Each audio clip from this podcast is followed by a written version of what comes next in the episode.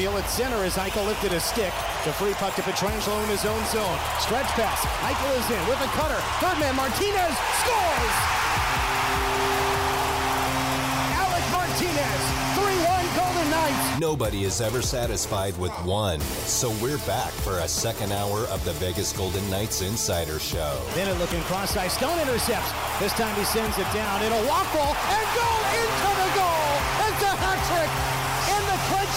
Mark Stone, the captain, makes it 8-3 Golden Knights with 6 minutes to go in the third period. From the Findlay Chevrolet Fox Sports Las Vegas studio and live at lvsportsnetwork.com, here is Darren Millard and Ryan Wallace.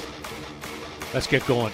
Game 7, Vegas Golden Knights taking on the Philadelphia Flyers tonight. Opportunity to add to the best start in franchise history and extend the best kickoff to a season by a Stanley Cup champion. Those two are going hand in hand. The record for most wins to kick off a campaign in the National Hockey League is 10 games held by a couple of teams. So that is coming within sight as Vegas puts points in the bank and just takes care of that rainy day fund, if you want to call it that, which they needed last year in December and January, and going into the All-Star break, they used that, and then they found their stride. So this is huge right now. Compared to the likes of the Edmonton Oilers or the Washington Capitals right now, we've got recent contenders, recent Stanley Cup champions, and they are struggling out of the gate, and Vegas is being able to take care of business right away. Darren Millard in Studio 31. It's Ryan Wallace over in Section 104, T Mobile Arena. His pregame show for the Vegas Golden Knights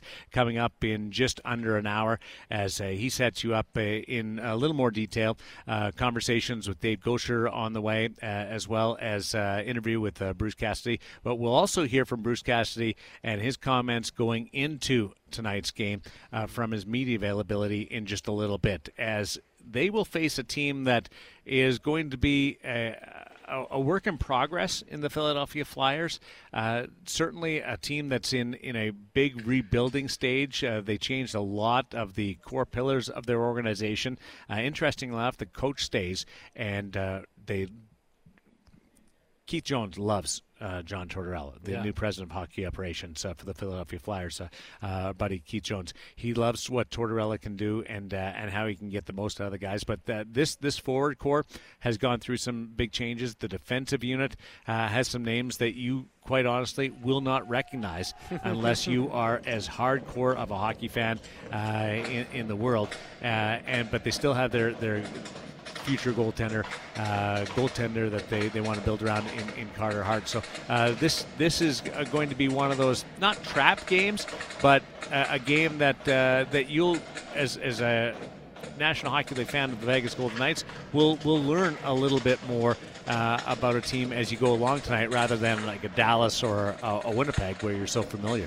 Yeah, I think the point on the defensive side of things is well taken. And, you know, the other thing that I'll highlight with the Philadelphia Flyers is that you've got Sean Couturier back in the fold, Cam Atkinson back in the fold, and two players last year that were injured, and certainly a big piece of, I think, why the Philadelphia Flyers right now are 3-1-1 on the year.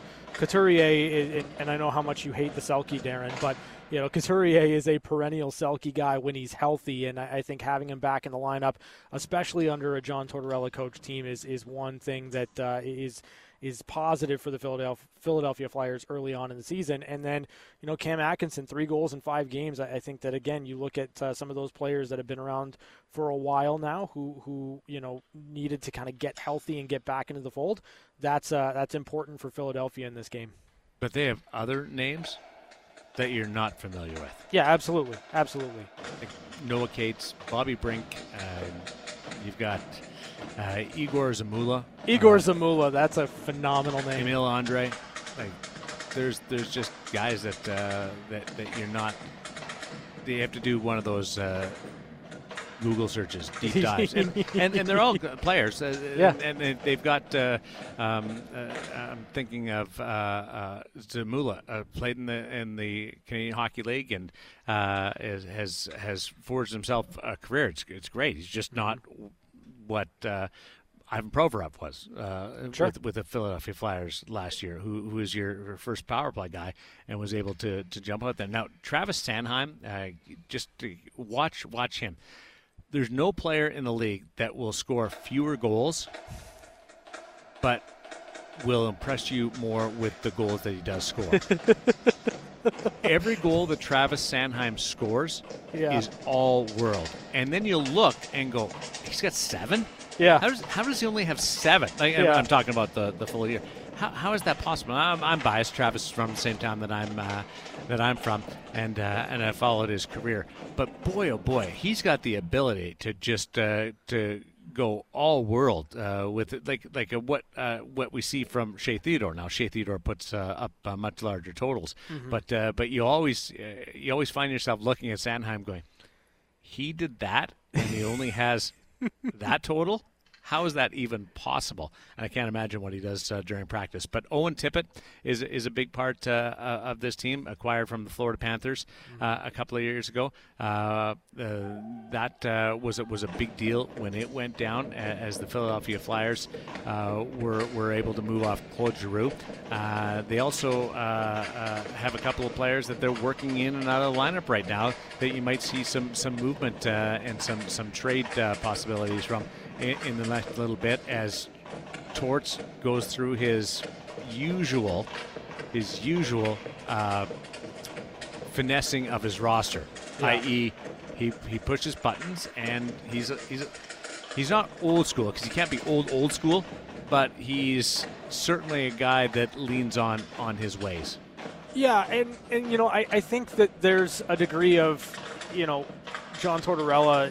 Things are going well right now, right? So, you're not going to change what is going well for you in this moment. Now, Morgan Frost, I think, is an interesting player, and I think that's probably who you're alluding to. And Torts talked about not just putting Morgan Frost into the lineup in a role that isn't going to benefit his skill set. And I think that's, Tortorella understanding the player and trying to put them in a position to succeed. No, he's a top 6 guy. But at the same time, you're also not going to mess with a lineup that's winning right now. And I think as I've gotten older and as I've, watched John Tortorella over the years, I think that you're not putting the player in a situation where they're going to be in a disadvantageous position. And I think that's respectful on Tortorella's part, but you want Morgan Frost to be able to play. There just isn't room for him right now in the top 6.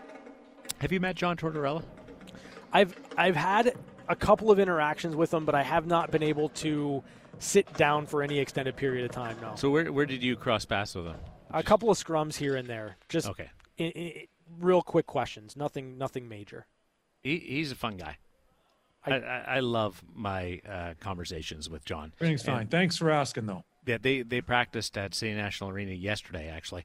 I didn't get a chance to go down and catch up with them after, but it was I was tracking out wanting to see if it was going to fit into the timeline, and I'm disappointed that I didn't, because he's East Coast, and we're obviously out here in the Western Conference, but he is so different than what you would expect from watching him on the bench. It is night and day from him, and he will. I will ask him a question in a press conference, and he will not give me an ounce of information on it. Yeah. To the point where it's brisk or curt or standoffish. Sure, he can be that. And I remember this vividly. We were doing a game in Columbus, and then after the press conference was over, I was walking out of the room and I heard my name. I turned around and it's Torts, and he's coming over. He's like, "How are you? Sorry, I can't say anything about that, so I'm not going to answer it. What's going on? How are things? What's happening over here?" He's awesome, and it's like that almost every time that I run into John. He's the first guy to come over and shake your hand, and I think that it'll go down in history as one of the largest misconceptions about a specific player or coach, from the real him to the him that you see work the bench. If you get a chance, you guys, I did the podcast last week with Brian Boyle. And I don't know whether I mentioned this part of it. I think we talk about it. I mentioned the podcast all the time. But one of the areas that we got into, and this was not by design at all, because we were more talking about Pierre Laviolette taking over the New York Rangers. And Boyle played for Lavi.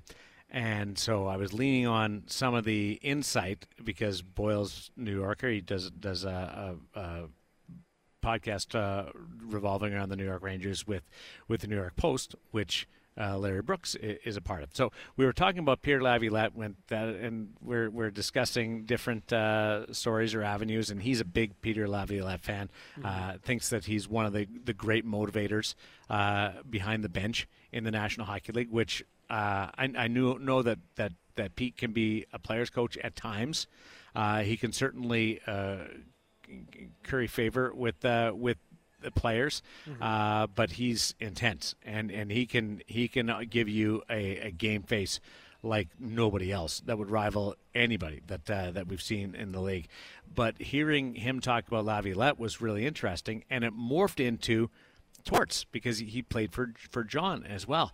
And Brian Boyle, on that episode last week, which is available anywhere, tells some of the great Tortorella stories from playing for him, from video sessions, from on the bench and what you do, and how Torts would handle him during moments of challenging time during the course of a season or a team meeting and or just one-on-one.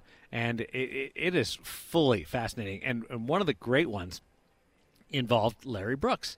And you guys are familiar with Larry, the New York Post Hall of Fame reporter. Yep. And Torts, they had, when Torts was the coach of the New York Rangers, had a hate-hate relationship. I don't think there was much love in that. And Brooksy's not given an inch, and John Tortorella's not giving an inch. And it was a bad combination. And at times it made it impossible for everybody else to work, because you're trying to get your quotes from the coach, and Brooksy asks the question, and then the whole thing goes sideways, and you end up not getting anything out of it that you need. So it caused actually some friction for everybody in the media, not just between Larry and John. But Boyle does talk about how the players would handle that and how they would find ways to make sure that they were within earshot of any time that Tortorella and Larry Brooks would have a conversation. So that's the public Tortorella. Yeah. The private, and listen to the stories, because it's funny. These are National Hockey League players who we have the most amazing respect for, and we think that they're wiser beyond their years because we just look at them at professional athletes different than we do regular people. Our neighbors are our family, and they turn into 7-year-old kids when Tortorella and Larry Brooks would go at it. Like, literally, they would turn into 10-year-old children. That's amazing. Trying to climb over each other to get the best vantage point. So there's a selfish plug for the Chirp podcast. But Torts is in the building tonight against Bruce Cassidy, and it's two. I like this. It's not Dean Evison and Bruce Cassidy for great reactions, but it's right there with two very successful coaches, longtime coaches, who have had now success in multiple places, with Cassidy in Boston, and I know he's coached in Washington as well, but Stanley Cup final in Boston, now a championship in Philadelphia, and Torts has been in numerous stops in and around the National Hockey League. Two of the more brilliant minds in the National Hockey League. Yeah, I love John Tortorella. I'm not, You've mentioned this a couple of times, that there's another layer. There's quite a few different layers to John Tortorella, and again, he has success everywhere he goes, and I think that that's the big thing, right? Like, when you look at the Columbus Blue Jackets, they were an organization that couldn't, number one, couldn't make the playoffs. Number two, when they got there, they didn't do much of anything, and John Tortorella was able to get them over that hump more often than not. And I think for John, it's just a matter of building in the right habits, and he maximizes whatever he has in terms of a roster. He gets teams to buy in and gets players to buy in to working hard. And I think that there's certainly something to that. And, you know, I respect that. I really do. So I'm interested in tonight's game. I'm interested in the post-game press conferences, depending on how the game goes, because it's always fun with John Tortorella. Well, they're both interesting, right? Like, yeah. Bruce Cassidy breaks down the game like no other coach in the National Hockey League. Yep. And I'm sure Bruce can get bristly if things go in a different direction for an extended period of time. We haven't seen that here.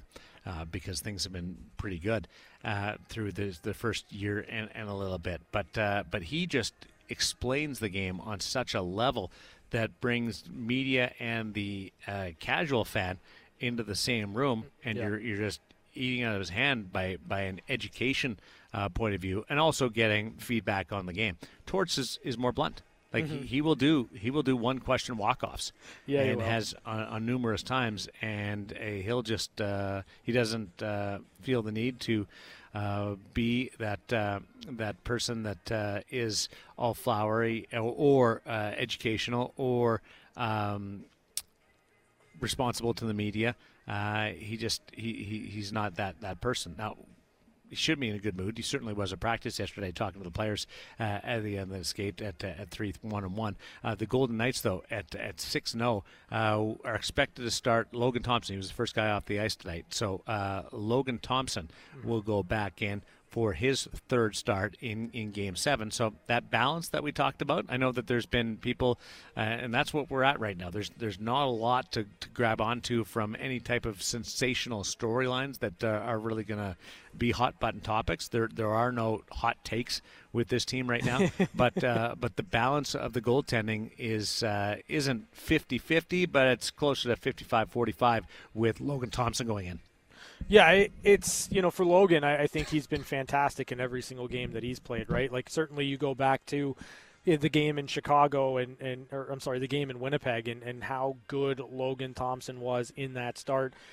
You certainly look at that as being one of those games where if Logan wasn't dialed in and playing as well as he was, maybe it's a different outcome for the Golden Knights, and we're not talking about a 6-0 start to the season. Now, that all being said, I think Logan just relishes every opportunity that he's going to get. The goaltending's been fantastic. Both Aiden and Logan have been really good to start the year, and you're right. I think that there's going to be certain stretches where, you know, Aiden will get a couple of starts in a row, and I think that as Logan continues to play well, you might see certain stretches where Logan gets a couple of games in a row. But the beautiful thing about this for the Golden Knights is you've got two goaltenders that you trust and two goaltenders that you think can get the job done for you, and you can balance it out really well early on in the season and hopefully throughout the entire 82.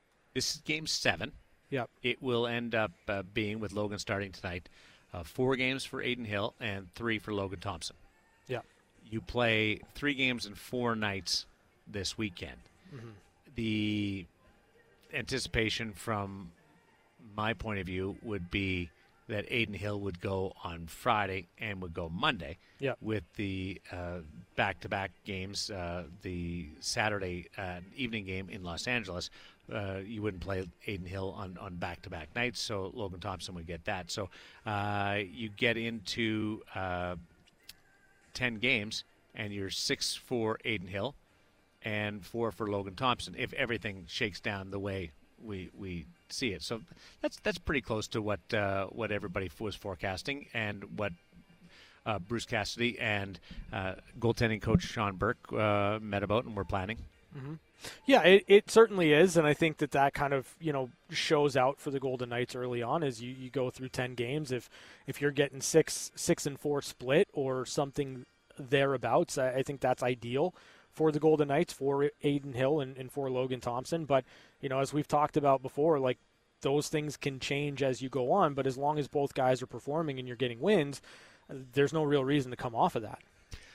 Bruce Cassidy spoke earlier today about this contest against the Philadelphia Flyers. He was asked about tonight's opponent, was also questioned regarding Alex Pietrangelo, who was on the ice in a regular colored sweater today. So that's progress just from yesterday as Alex Pietrangelo works his way back in. Let's listen in to what Bruce had to say prior to Game 7 for the Vegas Golden Knights. Obviously a little bit of a later start for you guys. What do you kind of think about having all the NHL teams play on one day? Well, I think it's great the way they've promoted it. I imagine there'll be some sort of live look into all the games as they're going on and on ESPN, so I think that's kind of cool. I wish they'd pushed ours back to, or up till 7 like we're used to playing, but at the end of the day, it is what it is. You play in the playoffs later. We're not typically an 8 o'clock team, so easier adjustment for us than I think it is for Philly, to be honest with you. So in that regard, our guys are pretty good about that. Yesterday, the NHL put out a lot of the player tracking, pump tracking metrics for the public to see, and we're all digging through the numbers. I'm wondering, is there a stat that you keep an eye on closer than others when it comes to like the skating and the shoot play?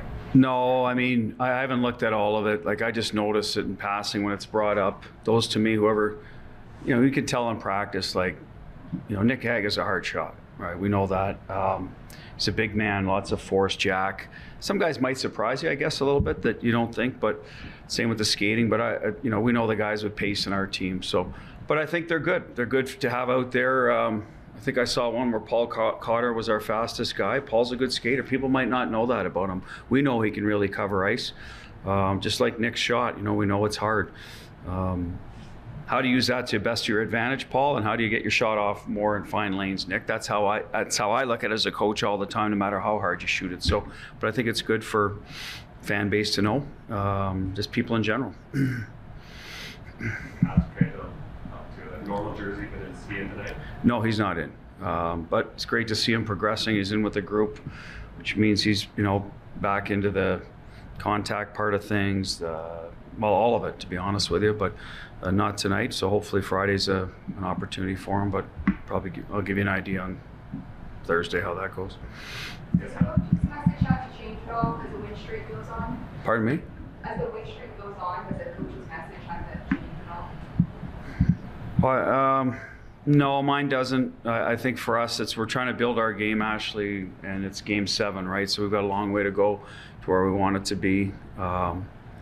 Probably like every team in the league, right? You're going through your early phase of the year. It's nice to accumulate wins. You don't want to be chasing it. That's the good news when you're winning.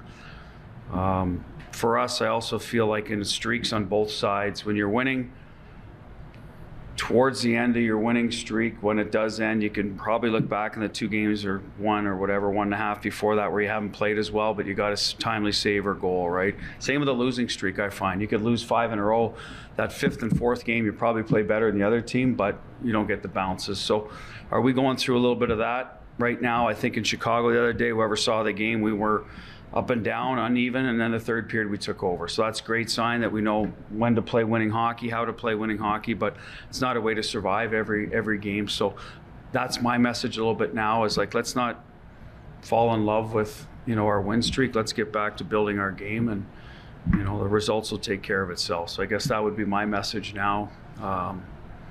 So I guess it depends where you are in your win streak to be the answer to the question.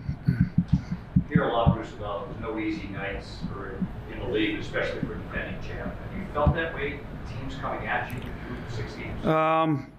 Yeah, like I said, I don't think we've outclassed, you know, gone out and just been way better from start to finish. San Jose, if you look back at that game, it was their home opener. It was a stretch in the second late where we capitalized on a couple of plays. Otherwise, you know, Winnipeg, we were good, and then we weren't at the start of the 3rd. Chicago the other day didn't start on time, really. You know, bad line change, mismanage a puck. You know, now it's in our net, we're chasing it, but we found it in the 3rd. So I think we are going to get teams best for the most part. I don't know how long that'll go on. I think that what happens as the year goes on, it's whoever's at the top, right? Like if Philadelphia stays hot and they're at the top of the Metro in 3 months, everyone will be, you know, saying, well, we got to, you know, it's Philly. So whoever it happens to be, now we're the defending champs and we're off to a good start. So yes, it's a bit of a double whammy for us. That would be the expectation, and I don't mind that gauche at all. I mean, you want that's how you get better. You play when you're challenged. Usually either respond or you don't. And ours is type of team that will respond, so they should get the best out of us. So, you know, that's fine not to expect any easy nights. Where have you seen the biggest growth from Keith Jones from when you got here to now? I think he's just a little more consistent in what he needs to bring every night. He's a physical player. We saw it early in the year. He had the backs of his teammates on certain things, and there was no doubt about it. He was in there. I think his defensive play is better. I think he's taken it to heart that he's out there against good lines every night. And in order to do that, you got to have details in your game. So I think he's embraced those details so he can get more minutes. I think offensively still probably the same, contributing in the cycle of those guys. That's where that line we'd like to get them, find ways to create a little more offense for them. I think I'd say that's the next thing for that line. How do we get more offense out of their puck possession? So we've been working on that, and he'd be a part of that. We can get his numbers up because he's got a good shot. He's got good hands. We've seen it. How do we get him to use those more efficiently in offensive situations? What do you see Flyers so far? Working team. I think they're pretty straightforward in their approach that they're going to try to win the slot battle, right? I think they've defended very well. They're not going to give you a lot off the rush because that's the easiest way to score goals. So they're going to manage pucks, play behind you. I think they've tried to have a funnel mentality in terms of just get pucks to the net, get second chances. That's what I've seen on them so far. And they've typical torch team. I think they're going to be what you see is what you get. They're going to work hard and they're going to play a straightforward game. They're not going to give you a lot of room out there. And they've been successful with it. This is the type of game where a club that is in a rebuild gets off to a good start, and you're trying to figure out what's happening here. That's where the analytics can really help you out as a coach or a staff in preparing for a game, because you don't have a lot of tape, and what you do have from looking at your pre-scout, you're wondering, is that a one-off? But if you can compile the first 5 games into some kind of data package, and that's where you get shot volume, shots off the rush allowed, and that kind of thing will really help you formulate a game plan against what is one of the more unknown opponents that Vegas is going to play this year, with so much turnover on this Philadelphia Flyer team from last year. And not just turnover, but those players that you talked about that didn't play a large role but are back in more prominent positions. Yeah, absolutely. You're kind of going into this one blind a little bit, right? Like you don't really have a ton of expectations as to what you think the Philadelphia Flyers are going to be. And as you mentioned yesterday, when we had that call from Mike, like the Philadelphia Flyers by the end of the season, they're not going to be thought of as a great team, but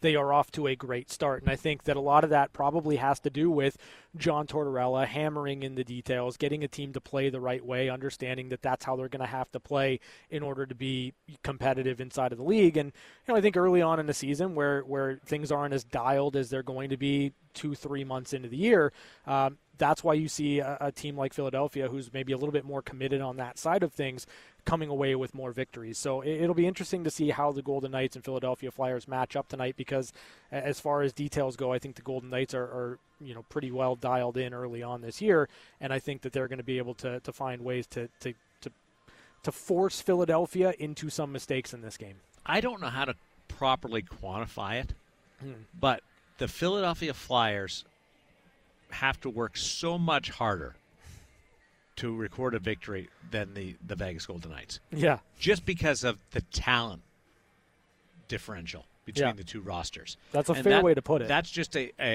absolute fact. Yeah. So why is Philadelphia off to a good start right now?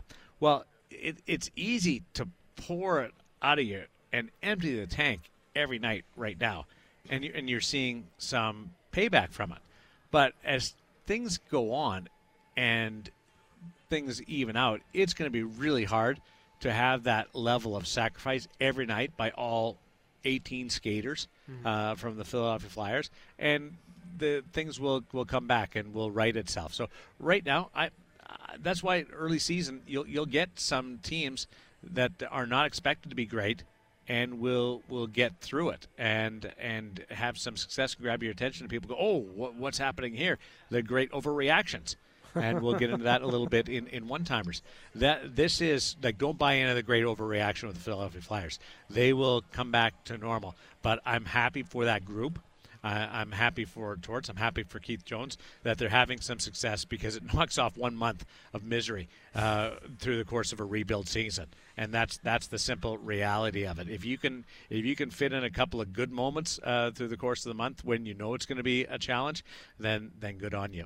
The Vegas Golden Knights are unbeaten so far. Our chance to go to 7-0 tonight, and should they win against Chicago and Los Angeles and Montreal, you will see an opportunity at a record next Thursday night for best start in the National Hockey League to kick off a season.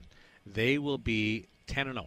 That equals the mark, and next Thursday they will have an opportunity to break that number and that tie with a couple other franchises, and you can be there if you are the seventh caller right now.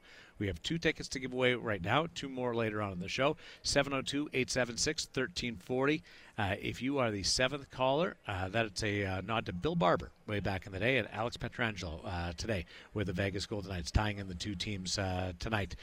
We will send you to the Vegas Golden Knights and the Winnipeg Jets next Thursday. We have one-timers, news and notes from around the National Hockey League next on Fox Sports Las Vegas. Carlson, left corner, centered, one-timer, score! It's time for One-Timers. One-Timers. A quick look at news and notes from around the National Hockey League, brought to you by Paul Patalaw. It's not about the injury, it's about the recovery. 16-gamer, maxed out in the National Hockey League on this night, so we'll go through it. There's no better time for the out-of-town scoreboard. You're gonna start the out-of-town scoreboard tonight, Ryan, in the first intermission, and you'll end somewhere 3 minutes into the third. Yeah, that's very true. That's very true. That's the way it's setting up tonight. It's only happened a couple of times, and we are all in.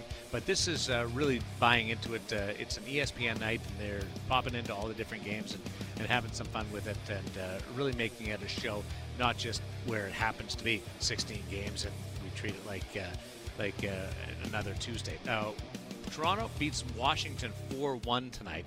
Yep. Toronto, 4 wins in the first 6 games. That's impressive. For Washington, that's another loss, and it's another loss at home. Alexander Ovechkin did score his first goal of the season. Yay. Positive there. Mm-hmm. What does Spencer Carberry want more? Wins or a breakout game from Alexander Ovechkin? What do you think puts more pressure on him? I think he wants wins. Like, probably a breakout game from Ovechkin is right up there too. But like, you know, at some point you're hoping as a new coach, you're hoping for the wins to come. And as instrumental as Alex Ovechkin is inside of that organization, I still think wins matter. So if I'm Spencer Carberry, I'm hoping for wins. I'm taking the goals because it lights the load. It sort of releases all the pressure. Like, Ovi's back, that's good, and then they can focus on everything else. But being able to have Ovi going again, and he didn't score his first 3 games last year. Yeah, I did some research into this for the pod, and he ended up with 42. So he's been through slow starts. He could have scored a second one tonight with a penalty shot that was stopped by Joseph Wall, and he also had a goal that was called back because he was in the crease, did a header right into the crease and prevented Wall from scoring. So I think there's some signs here, but you don't want to be the coach that's perceived to stifle the all-time best goal scorer. And that's why I'm going goals. Releases the pressure, and then let the wins come. Listen, I don't think it's the coach that's stifling Alex Ovechkin. I think if anything's going to stifle Ovechkin, it's father time. Come on. What is perception and what is reality? Because a lot of times people only care about the perception. So you may be right on that, but it doesn't make it right on the street corner. Buffalo, a second final, has already come through. The Sabres beat the Senators 6-4 in a game between the 2 of the 3 hopefuls this season. Throw Detroit in that mix.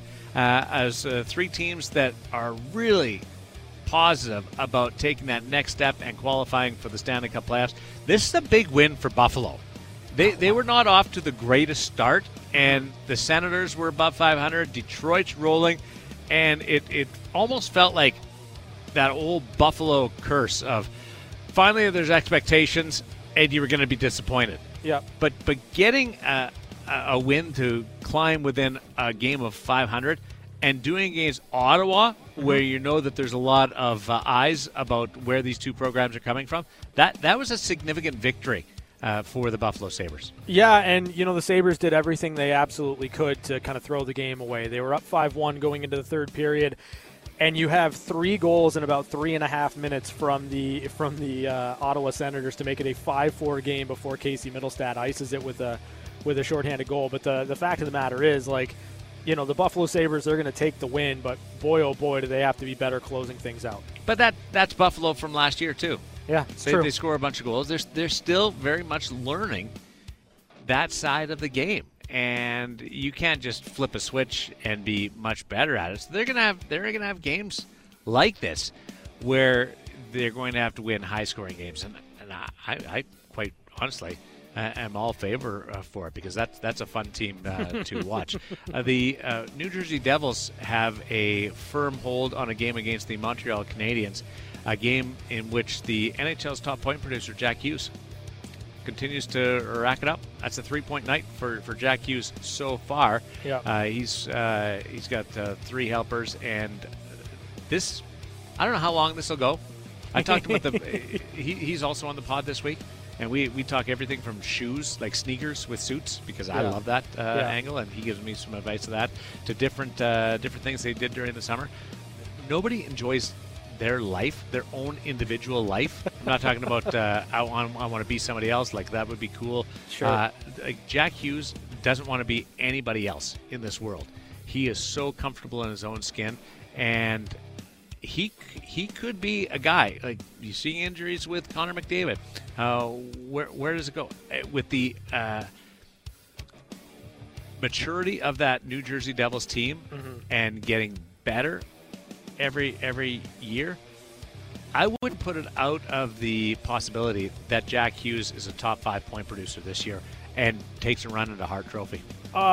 I'm right there with you, and it may be early season overreaction and just looking at what Jack's been able to do, as he's now got 13 points in 5 games. 13 points in 5 games, I repeat, for Jack Hughes. But, you know, the simple fact is I don't think he's going to slow down.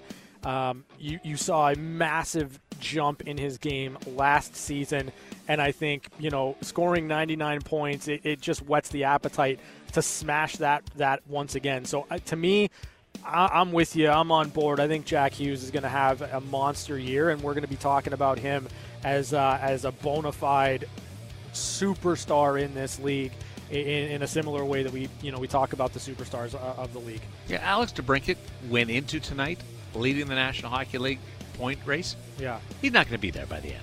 Like, he and Dylan Larkin do have some chemistry, and it's fun to watch right now. Sure. That pace isn't going to be maintained. The Detroit Red Wings, Lalonde admits it himself. Like, they put up so many goals. Like, they're putting up historic numbers in Detroit right now. Yeah. We're talking Ted Lindsay, Gordie Howe. We're talking Steve Yzerman and what that group went through with all of their superstars, and there's too many to mention beyond just when you talk about offensive superstars with that era of the Detroit Red Wings. They're putting up numbers that are better than that dynasty. Mm-hmm. It's unmaintainable, so that it's not a shot. Don't think that I'm saying that Dylan Larkin or Alex DeBrincat aren't capable, but I think Jack Hughes, there's an ability to maintain what we're seeing out of the New Jersey Devils, and the coach, like, gives them some rope, and that's important too when you're a freewheeler like Jack. I challenge you. Go listen to when it drops. I'll tell you when it drops. Okay. Go listen to it, and this is one where Chapman will just be sitting there with a smile ear to ear. Yeah. When he listens to Jack, who's a guy that loves his Michigan, grew up a bit in Toronto. His dad's a coach, and he's just a free, beautiful, wonderful spirit, and is so just at home, and loves his brother. Luke Hughes, too, doing a great job with the New Jersey Devils. Other partials for you. The Dallas Stars on the road beating the Pittsburgh Penguins. Overreaction time for Pittsburgh. It's not bad. But it just feels like they're not getting any traction out of this year. And Dallas, the only point that they haven't gained was an overtime loss against the Vegas Golden Knights, if they can hold on to this game against the Pittsburgh Penguins, which is about halfway to go to the third. Yeah, the only prediction I'll make here is that in about 12 and a half minutes, the Dallas Stars and Pittsburgh Penguins will be going to overtime. That's all I got. Yeah, good point. Rasmus Anderson has had his suspension upheld. He appealed to Gary Bettman, and why went to Gary Bettman? There's two. It's a four-game suspension. So Rasmus Anderson, for the hit on Patrick Laine last week, is suspended those 4 games. It was a really vicious hit at the end of the game. There's no reason for it. Yeah. They're lucky it didn't end up in a full-on bench-clearing brawl. Yeah. Quite honestly. Yeah. So Anderson's going to miss the outdoor game. Connor McDavid sounds like he's going to miss the outdoor game as well. And if they try and rush Connor McDavid back, shame on them. Because one thing you don't do with outdoor games, with the ice and the conditions, is put people who are battling injury in that situation. So I don't think he's coming back at all. But Anderson appealed his suspension because he was hoping to get a game knocked off so he could play in the outdoor game. Yeah. If it's 6 games or more, it goes to an independent arbitrator. If it's under 6 games, it goes to the commissioner, Gary Bettman. And Gary's not going to go against player safety very often. No. So that's no surprise in that being upheld. Those are your one-timers, your news and notes around the National Hockey League on a 16-game night on Fox Sports Las Vegas. Catching up with Chapman's next. Light 'em up. Phone 702-876-1340. A couple of tickets for the Winnipeg Jets against the Vegas Golden Knights next Thursday. Could be a big night historically for Vegas. Talked about that earlier. Be caller number 4 right now. Chat with Chris Chapman. Then we'll get into catching up with Chapman in just a little bit as Chris will join us. But be caller number 4, 702-876-1340. And you will go to the Golden Knights' 11th game of the season next Thursday at T Mobile. I wanted to tell you about a couple of other games that are underway of interest. 2 teams outside of Vegas are undefeated. Perfect to start. Avalanche looking for their 6th victory. They're on the road against the New York Islanders, and that's a 1-goal lead for the Avalanche after 2 periods. So things looking good for the Avalanche to keep things going. And the other undefeated team are the Boston Bruins, which I think is been one of the early season surprises. If this is a team that is falling off, they're really giving you a pause to go all in on that. The Bruins and the Blackhawks, with Boston looking for its 6th victory in 6 games, are goalless in the second period of that one. So Boston had a scare the other night against the Anaheim Ducks where it was 0-0 going into the third, and they were able to pull that one out. They are finishing up a road trip against Connor Bedard and company tonight against the Blackhawks, who have had just an amazingly difficult schedule to start this season. They were on the road for the first 5, home for 6 and 7, and then they go on the road. They are at T-Mobile Arena on Friday. And one other one, Oilers, they only have 1 victory so far in 5 games. They're in Minnesota, and it's 2-2 in the first period, end of the first period. There, no Connor McDavid for the Edmonton Oilers. Chapman, how are things? They are good. How are things with you? Well, I've been filling as you talk. I know. To our winner, Chris. Our winner, Chris. Okay, good. It's his birthday, so he won tickets on his birthday, so that's pretty cool. But happy birthday. What's happening on Chapman's? So tonight, Philadelphia Flyers. It was actually the team my wife, when she went to her first NHL game, she saw the Golden Knights and the Philadelphia Flyers. Nothing really interesting happened that night other than John Merrill playing forward for the Golden Knights and scoring a goal. Yeah. So I always think of that moment when the Golden Knights play the Flyers. And my cousin back home, Brandon, he is a big Philadelphia Flyers fan. I texted him and asked him if he was staying up to watch the game tonight. He said, absolutely not. So I don't understand why. I mean, it's cool that the NHL's doing this, but I kind of feel like... Well, somebody has to play the last game. Well, yeah, but maybe they could do it a little bit better so that maybe the Golden Knights are playing a team in the Western Conference time zone or Western time zone or Pacific time zone so that fans on the East Coast aren't getting screwed. I mean... I don't care about the fans on the East Coast when it comes to this radio show. I do because I'm the man of the people. I'm the voice of the fans, all the fans. You're just trying to suck up to people. That's all you're doing. I don't need to suck up to my cousin. He sucks up to me. From what I heard about your family. Oh, no. He sucks up to me. Some challenges going on in that group. Yeah, no. He... He knows who the boss is. How old were you when you realized the Flyers logo was a P, a flying P? Today. I was today years old when I found that out. Really? Yes. And I have no idea what they're named after. I love you sometimes. There's the Dayton Flyers, but I don't know what they're... Well, they make sense because Dayton, home of the Wright brothers. I'd love to educate you further, but we're out of time. Ryan Wallace is up next.